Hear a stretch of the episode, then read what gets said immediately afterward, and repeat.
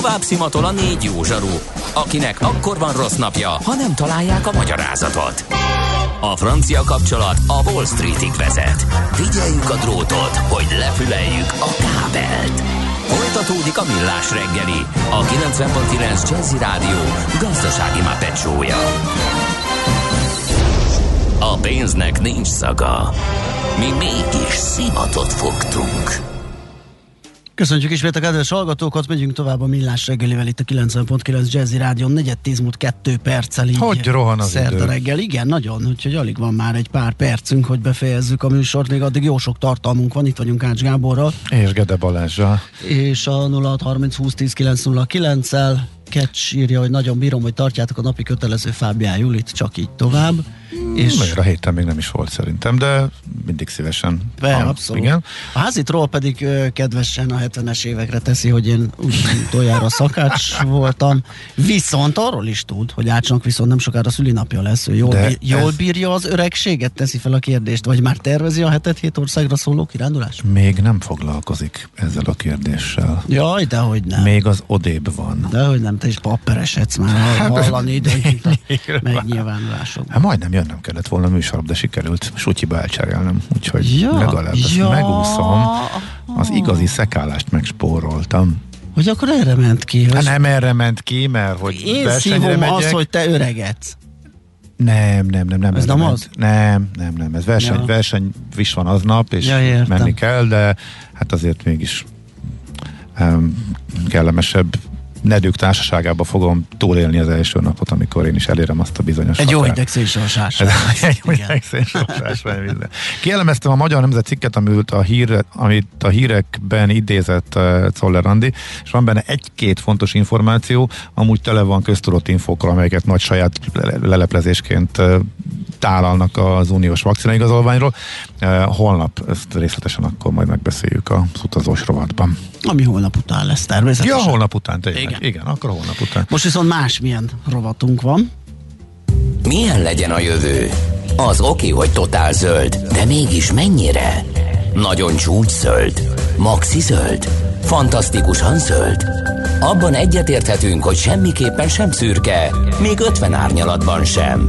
Szuper zöld. A millás reggeli megújuló energiával, fenntarthatósággal és környezetvédelemmel foglalkozó rovata következik. Együttműködő partnerünk a Green Collect Kft. A vállalkozások szakértő partnere. Green Collect. Hulladékgazdálkodásban otthon.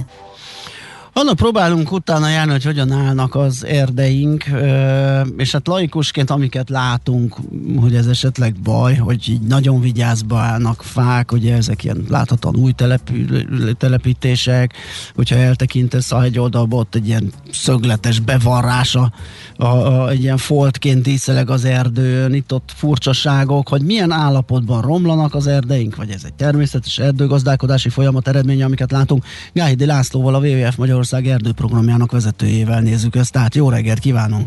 Jó reggelt, jó reggelt! Mit lehet elmondani az általános állapotáról hazai erdeinknek? Hát ny- nyilván erdészemmel más, más állapotban vannak, tehát azt, azt el kell mondani, hogy a hazai erdőgazdálkodás az, az európai színvonalú, sőt világszínvonalú, tehát ilyen értelemben nem érheti szó a, a ház uh-huh. elejét. Természetvédelmi szempontból viszont, viszont sokkal inkább más, más a kép. Tehát ugye van egy örökségünk, amivel dolgozni kell, ez, ez, ez azért sokkal rosszabb, mint a környező országokban, tehát a Kárpát-medencének ez az alsó része, ez nagyon-nagyon meg lett dolgozva az elmúlt évszázadokban.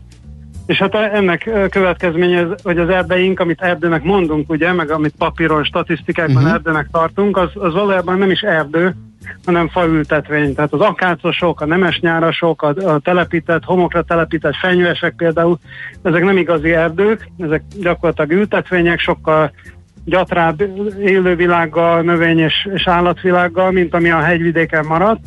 De ugye ami, ami a hegyvidéken maradt, az is nagyon-nagyon át lett alakítva, tehát ez a, ez a profi erdőgazdálkodás, amit folytatunk most már 200 éve, ez gyakorlatilag teljesen át, át, átszapta az erdőknek a korszerkezetét, a faj összetételét, stb. stb. Tehát nem, nem, nem olyan erdők vannak Európában, úgy általában sem, mint a távolabbi kontinenseken, de azon belül Magyarország még egy kicsit, hogy mondjam, még, még, inkább, még inkább át van alakítva. Milyen veszélyeket hordoz ez, és mit lehet tenni esetleg, hogy egy korábbi egészségesebb állapot álljon vissza? Igen, ez való, valóban olyan, olyan jellegű veszélyeket hordoz, hogy ezek a nagyon átalakított mhm. erdők, ezek, ezek nem, nem egészséges ökoszisztémák, tehát ilyen hiányos rendszerként működnek, ez lehet, hogy egy picit furcsán hangzik, de ugye képzeljük el azt, hogy egy, egy egy olyan erdő, amiben minden növény és állatfaj megtalálható, ami, ami korábban is, tehát most gondoltunk bármilyen típusú erdőre a, a dél-amerikai esőerdőktől a szibériai tajgáig, akkor működik jól, hogyha ott minden megvan a jaguártól, az anakondán át az orhidáig, vagy a Szibériában ugye a, a, a, a medvék jelen vannak, stb., ami oda tartozik, tehát, és nyilván ugye itt ezernyi, meg tízezernyi, meg százezernyi olyan fajról beszélünk, ami sokkal láthatatlanabb, meg, meg kisebb jelentőségű, de, de ahol, ahol ezeknek mondjuk a fele már nincsen benne az erdőben, mert teljesen átalakítottuk, ott ugye ezek nem működnek egészségesen. És hát Magyarország is ebben a veszélyes helyzetben van ilyen szempontból, ráadásul ugye jön a klímaváltozás, ami egy ilyen nagyon-nagyon komoly stresszt jelent, tehát egyrészt ugye a, a hőmérsékleti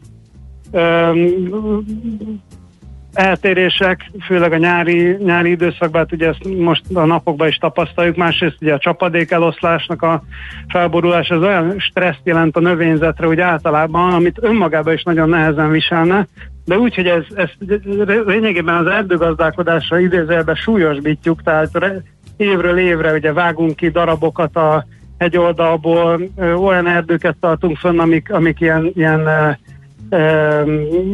kevésbé egészségesek, ez, ez gyakorlatilag egy ilyen további romlásnak a melegágya, mondhatjuk így. Tehát, ha jól értem, akkor az erdőgazdálkodás és a klímaváltozás együtt ö, okolható a romlásért. Ö, mit lehet tenni, vagy mit kellene tenni annak érdekében, hogy, hogy javuljon a helyzet? Hát mindenképpen abban az irányba kéne elmozdulni, hogy, hogy az erdők lehessenek olyanok, mint voltak régen, tehát természetesebbé váljanak, és ez, ez egy csomó helyen nem is kéne igazán ö, komoly, hogy mondjam, tervezési beavatkozásokat, vagy tervezéseket ö, ö, érvényre juttatni, hanem egyszerűen, ha magára hagyjuk az erdőket bizonyos területeken, tehát itt elsősorban a védett nemzeti parki területekre gondoljunk, akkor ott azok szépen apránként ö, kis túlzással ugye őserdővé alakulnak, vagy hát elindulnak ebbe az irányba, és ez, ez gyakorlatilag azt hozza magával, hogy egészségesebbé válnak, ugye sokkal több szenet tárolnak ezek után, tehát ez így a klímaváltozás szempontjából tudjuk, hogy, hogy jó, minél öregebb egy erdő, minél inkább hasonlít az őserdőre, annál több szenet tárol, annál jobban őrzi a, a helyi klímát, annál több fajnak ad otthont, és igazából semmit nem kéne tennünk azért, hogy, hogy az erdők el tudjanak mozdulni ebbe az irányba. Nyilván ezt mindenhol nem lehet megcsinálni, tehát ez, ez az erdőterületnek a pár százalékára vonatkozhat. Máshol egy olyan erdőgazdálkodást kellene bevezetni, amire vannak egyébként már jó példák, például a Budapest környékén, ez a szállaló, vagy, vagy, vagy most, a mostani szóhasználattal örökerdő üzemmód, amikor nem vágjuk le az egész uh-huh. erdőt, hanem szállanként kis csoportokban történik a fakitermelés, és ez legalább azt me- meg, megadja nekünk, illetve az erdőnek egész pontosan, hogy a, a, az erdő klíma az nem szűnik meg, hiszen nem, nem válik szabaddá a terület, a, nem válik csupaszá a hegyoldal, nem kapják el a szelek, a, a, a forró időben sem szárad ki a talaj, tehát ez egy nagyon fontos Tehát ilyenkor gyakorlatilag csak ritkítják lenne. gyakorlatilag az erdőt, ugye? Tehát a, a szállankénti váltás, vágással, de nincsenek tarvágások. Így van, az egyébként a hagyományos erdőgazdálkodásnál is uh, része a folyamatnak, uh-huh. hogy egy darabig, uh, ugye a gyérítés, ez a egy gyérítés, rá, igen, de egy ritkítás így talán így is érthető. Tehát ugye egy darabig, néhány évtizedig az, az megy, hogy csak a fák egy részét vágják ki, de utána jön az úgynevezett véghasználat, vagy sikvidéken ezt tarvágásnak hívják, amikor az egészet úgy, ahogy van lekapják, tehát hektáron, ott esetben. Na most ez az, ami az örök erdőnél nincsen, hanem folyamatosan megy ez a, ez a szedegetés, és ez, ez egy kipróbált módszer egyébként, tehát tőlünk nyugatabbra az Alpok országaiban ez, ennek ugyanolyan évszázados hagyományai vannak, mint, mint ennek a vágásosnak, de, de tehát más, más alapokon. Egyébként nálunk is az őrségben ez, ez lényegében egy a családi erdőgazdálkodásnak egy ilyen töretlen hagyománya. Területileg hogyan állunk az erdőkkel? Csökkent, nőtt esetleg az erdős területek aránya? Mit lehet erről elmondani?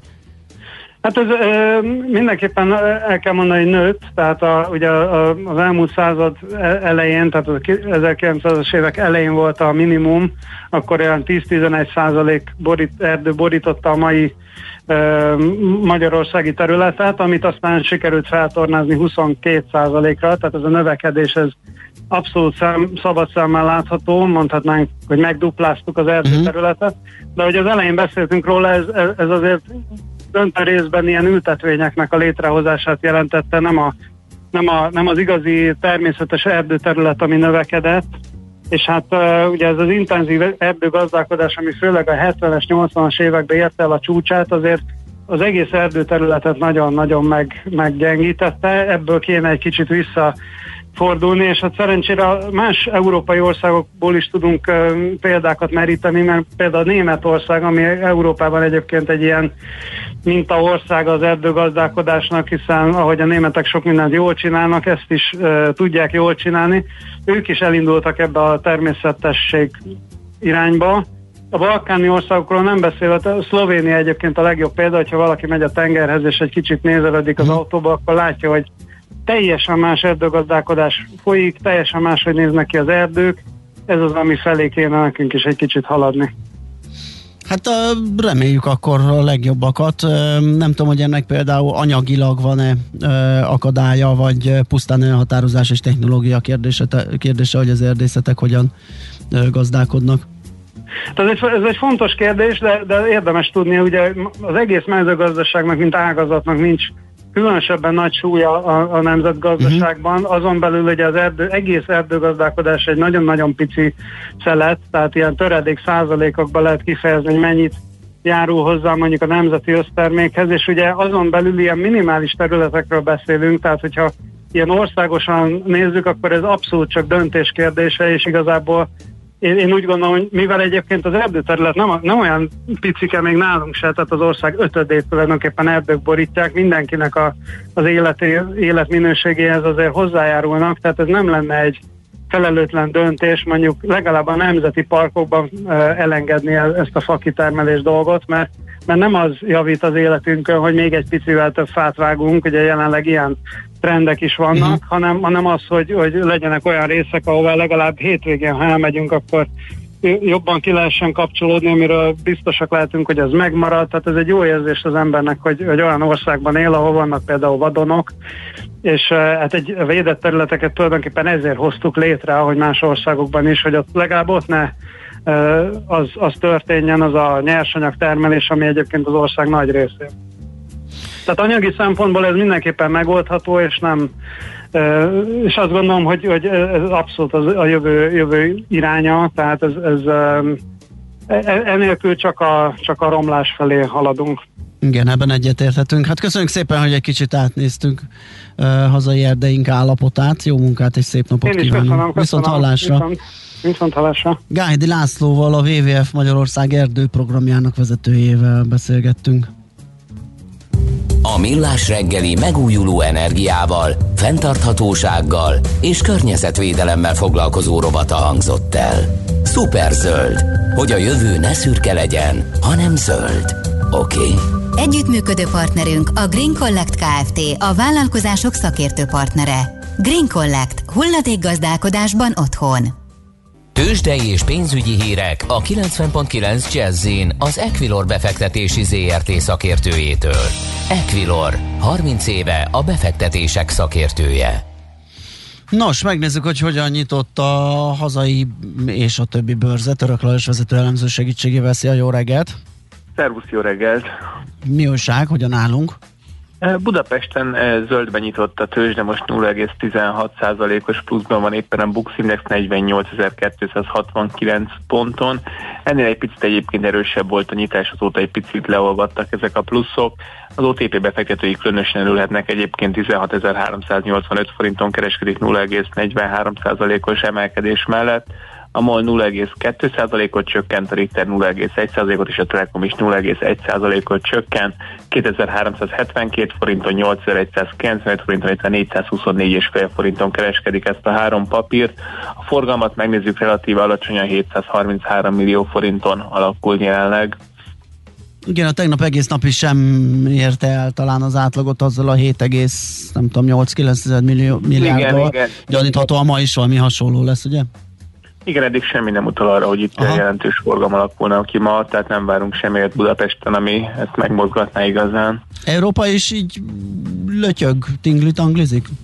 Érdekes úgy nézett ki az elején, hogy igen, azonban egy kisebb eladási hullám kialakult. Uh-huh. Most a DAX Index 0,4%-os mínuszban, a Eurostox 50 pedig 0,3%-os mínuszban, tehát nem óriási számokra kell gondolni, de ehhez képest hogy a nyitásban még 0,3%-os plusz körül voltunk, tehát azért egy nagyobb leolvadást látunk.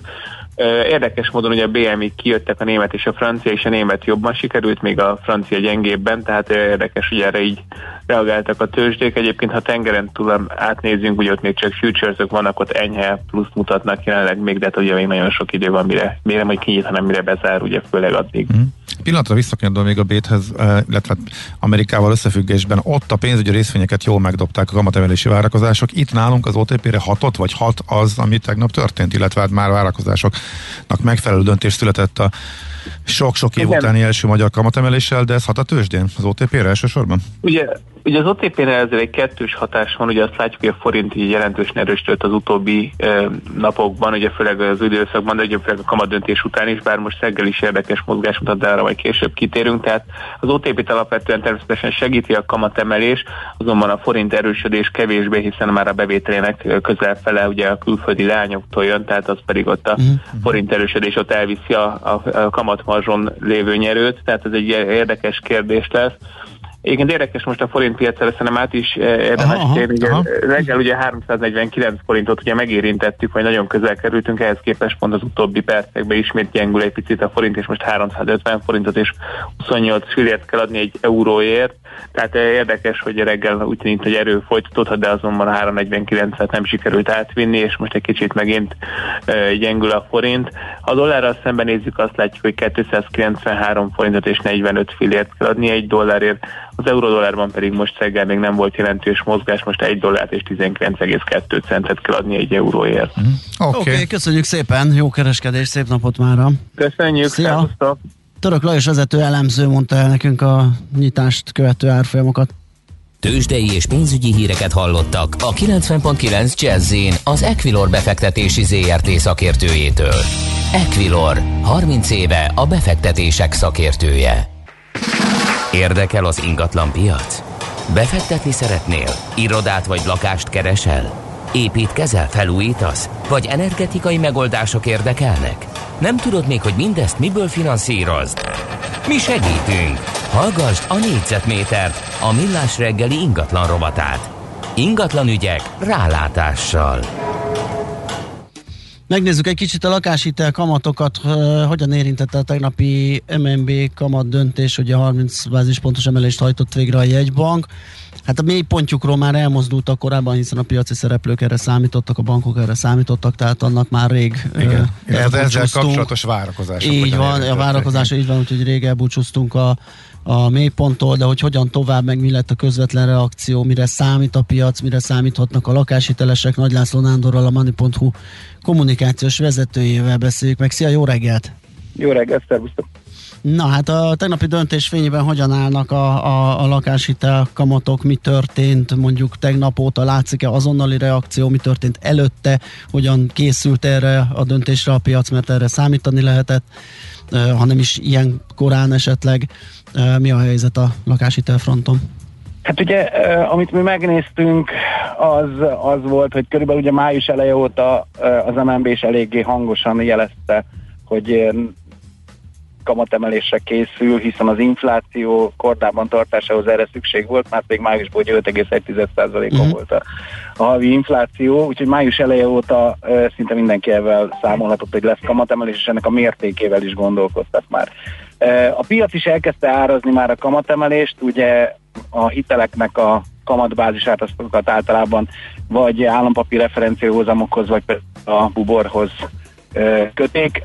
Ugye a változó kamatozás hiteleknél általában három havi bubor mi fontos. Itt ugye május elején 0,79%-on állt a három havi bubor, ez most arra 9,94%-ra futott föl, míg az állampapír referencia hozamoknál az 5 évesnél és a 10 évesnél az évesnél 0,38%-os emelkedés volt, a 10 évesnél egy kicsit kisebb volt, a 12-15 bázispont volt. Bocsánat, a bubornál pont szakadtál egy pillanatra, mennyire ment fel a bubor? 0,94-re. Aha, jó, és a tegnapi okay. fixing az ennyi volt. Uh-huh. Uh, ugye uh, a, ebből a szempontból azt mondhatnók, hogy uh, a piaci kamatok azok részben már megvoltak, ezeket a 30 bázispontot ezt beáraszták, de azért itt vannak még a, a buborba is vannak lépések. Arról nem is beszél, hogy a jegybank eh, annyiból meglepett mindenkit, hogy azt mondta, hogy nem negyed évente fog hozzányúlni a kamatokhoz, hanem akár havonta. És innentől kezdve ugye az a kérdés, hogy milyen lépésekkel, lépésekkel megy fölfele a jegybank, eh, mert eh, korábban az elemzők azt mondták, hogy mondjuk negyed évente 15 bázispont. Ha most az jegybank tényleg nagyon gyorsan akar az inflációval szemben lépni, és havonta emelget 5-10-15 bázispontokat, azért az egy érdekes kérdés, és egy folyamatosan változó kamatszintet jelenthet majd. Uh-huh. Milyen mértékű csináltatok ilyen példaszámítást? Ugye ez nagyon jól szokta szemléltetni, hogyha veszünk egy valamilyen tipikus hitelt, hogy körülbelül mekkora változás, mekkora törlesztőrészet változást hozhat. Az az igazság, hogy lehetne ezzel számolni, de ugye most még egyelőre csak azt látjuk leginkább, hogy a, a kamatbázis az, ami módosul. Aha. A nagyobb kérdés az az, hogy a bankok egy idő után azt mondják, hogy oké, okay, hogy a forrásköltség megemelkedik, de az inflációs környezetben, meg a jegybanki kamatok mellett lehet, hogy hozzá kell nyúlnunk az árazás többi részéhez is. Az elmúlt hónapokban elég egyértelműen az látszott, hogy ugye a referenciakamatot módosítani kell, és emiatt óvatosan azért elkezdődtek az emelések, de magában a többi költségben a bankok döntő része nem lépett, illetve ha lépett is, akkor nagyon szelektíven lépett. Tehát volt, ahol a minősített fogyasztóbarát lakáshiteleknél látszódott meg az emelés, másoknál pont ez volt a célpontban, hogy azt most szeretnék egy kicsit megnyomni, ezért ott nem léptek, és a piaci kamatozású hiteleknél mentek följebb. Az biztos, hogy az utóbbi napokban, tehát az elmúlt másfél hónapban azért megjelentek a drágulások a bankoknál, és ilyen fél százalékokat látunk általában, hogy ennyivel azért meg-megemelkedtek a a, az egyes konstrukciók, de nem általánosan. És ez egy nagyon érdekes kérdés lesz, hogy innentől kezdve azt gondolom, hogy aki hitelt akar fölvenni, annak nagyon-nagyon oda kell figyelnie, mert bankonként és akár hetente eltérő lesz az árazás. A pénzintézeti árazási bizottságok eddig javarészt hónapon, havonta üléseztek, lehet, hogy most az MNB-nek ez a lépése arra kényszeríti őket, hogy akár gyakrabban is hozzá nyúljanak majd a kamatszinteket.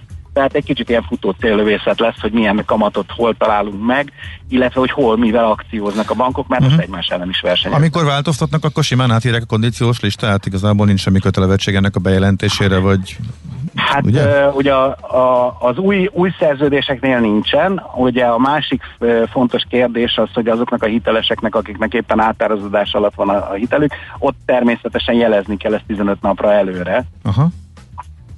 Bocsánat, mindegy, tehát egy 30 nappal előre kell jelezniük, az ügyfél számára kell változik valami, tehát a kamatszinteket ebből a szempontból az átárazódásnál lehet majd látni. Nagy kérdés lesz például az, hogy ugye a fél év végén vagyunk, és ugye mi általában azért három-hat havonta vannak az átárazódások a, pénzintézeti kamatokban, hogy ezeket mondjuk most július elejéig hány bank lép és hány bank emel kamatot, uh-huh. még a következő két hétben, hiszen azok a júliusi átározódásnál már bele fognak számítani a dolgokba. Hát azért az elmúlt időszakban próbálta mindenki a hosszabb kamat periódus felé terelni a hitelfelvevőket, ez nem tudom mennyire valósult meg, és Illetve a meglévő az, hogy... változósoknak a fixálása, még mennyire vannak elkésve vele, vagy mennyire érdemes ezt még meglépni? Én azt gondolom, hogy jelen pillanatban még a változó kamatozású hiteleket mindenképp érdemes átcserélni. A áprilisi adatot látunk az MNB-nél, ugye ő hasonlítja össze a kamatszinteket, az áprilisi adatok szerint a változó kamatozású hitelek kamata már magasabb mint a hosszan fix hiteleké. Ez persze most változhat a következő hetekben, hónapokban, viszont a hosszan fix hitelek azt jelentik, hogy ha most látunk egy törlesztőszetet, akkor 5 vagy 10 évre, vagy akár a futamidő végéig fixet fogunk fizetni. A korábban felvett fixált hitelek esetében ami érdekes lehet, az az, hogy nagyon sokan, amikor el, megindultak a, a fix hitelek és a minősített fogyasztóbarát lakáshiteleknek is az első időszakában három éves futamidőre fixáltak a, a bankok leginkább. Ezek a három éves futamidejű fixálások azok, amik lassan kipörögnek, tehát uh-huh. az mhm. első ilyen kamatváltozásokkal ezeket az hiteleket érintik. Itt érdemes majd utána nézni, hogy, a három év, hogy hány évre van fixálva a hitelünk. Az MNB körülbelül két évvel ezelőtt már jele, módosította a, az elvárásain, és azóta 5, illetve 10 éves elvárások vannak azzal szemben, hogy milyen időre kell fixálni. Ezeknek az ügyfeleknek természetesen a törlesztőgyeztetük teljesen normálisan ugyanúgy marad az 5 vagy 10 éves futamidő végéig, ezért érdemes minél hosszabban gondolkodni, hiszen egy ilyen kamatemelési ciklust el lehet vele kerülni. Világos. Uh, hát és akkor utoljára még a moratóriumban lévőknek, ugye hát gondolom nagy örömmel hallottátok, hogy a jegybankkal elnökek András Csaba is elmondta mindazt, amit már ti is. Igen, tehát a moratóriumban maradóknak, vagy a moratóriumból való kikerülésnek két kellemetlen következő. Az egyik az az, hogy az ügyfelek azzal szembesülhetnek, hogy ha túl magas volt a kamatuk hitelnél, nagyon hosszú vagy ezek kombinációja, akkor Ó, most nem... szakadozol, kicsit odébb tudsz menni, vagy nem tudom, hogy... Igen, uh-huh. tehát, hogy, hogy, tehát hogy ezeknek a hiteleknek uh, vagy magas volt a kamata, vagy hosszú volt a futamideje, uh-huh. és ebben az esetben ö, ö, vagy ezeknek a kombinációja, ebben az esetben bizony az hiába nem tőkésedik a kamat, az egy jelentékeny tételt jelent, és ugye az a futamidőt hosszabbítja meg. Igen. És ezért volt egy javaslatunk nekünk is, és amivel most nagyon-nagyon hasonlót mond ki a Magyar Nemzeti Bank is, hogy azt szeretné előírni a jegybank, vagy a bankok szerződésmódosítási díj nélkül engedjék meg azt, hogy egyrészt, ha az ügyfél akarja, akkor ezt a időközben a moratóriumon felhalmozódott uh-huh. kamattartozást kifizesse egy összegben, illetve arra is lehetősége legyen, hogy azt mondja, hogy én nem akarom, hogy a futamidőm hosszabbodjon meg, hanem a havi törlesztődészetet emeljétek meg ezzel az összeggel. Uh-huh. Egyetlen egy olyan pont van, amiben mi még szerintem kicsit tovább gondolkodtunk, hogy ezt ugye a bankok megtehetik a saját költségeikkel, de a közjegyzői költségekkel nem, és az MNB jelenleg még nem jelezte azt, illetve azt mondta, hogy a közjegyzői költségekre neki sincs ráhatása, ehhez jogszabályt kéne módosítani, hogy egy ilyen szerződés módosítás eh, ne járjon azzal, hogy közjegyző elé kell menni megint egy jelzálók hitel esetében, hiszen ennek is van költsége. A jogszabály megengedni azt, hogy az automatikus moratóriumos hosszabbításhoz hasonlóan, ha az ügyfél egy, egyoldalúan ő javasolja, hogy én szeretnék magasabb törlesztődésletet fizetni, ezt megtehesse, anélkül, hogy ezt újra közjegyzőkre foglalni, akkor ez egy újabb költségtétel lenne. Nyár végéig erre is van lehetőség. Én azt mondom, hogy most erre az egy-két hónapra, aki még a moratóriumban van, az várjon, hiszen lehet, hogy kedvező feltételekkel tud tisztelni majd a moratórium. Uh-huh. Oké, okay. erre, erre okay. még fogunk beszélni mindenképpen. Aha. Nagyon köszönjük, jó munkát, szép napot neked. Köszönjük. Szia, szia. Nagy László Nándorral, a Money.hu kommunikációs vezetőjével beszélgettünk a kamatemelést követő lakáshitel kamat kilátásokról.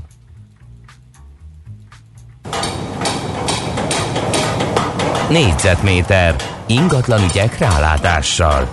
A millás reggeli ingatlan rovata hangzott el.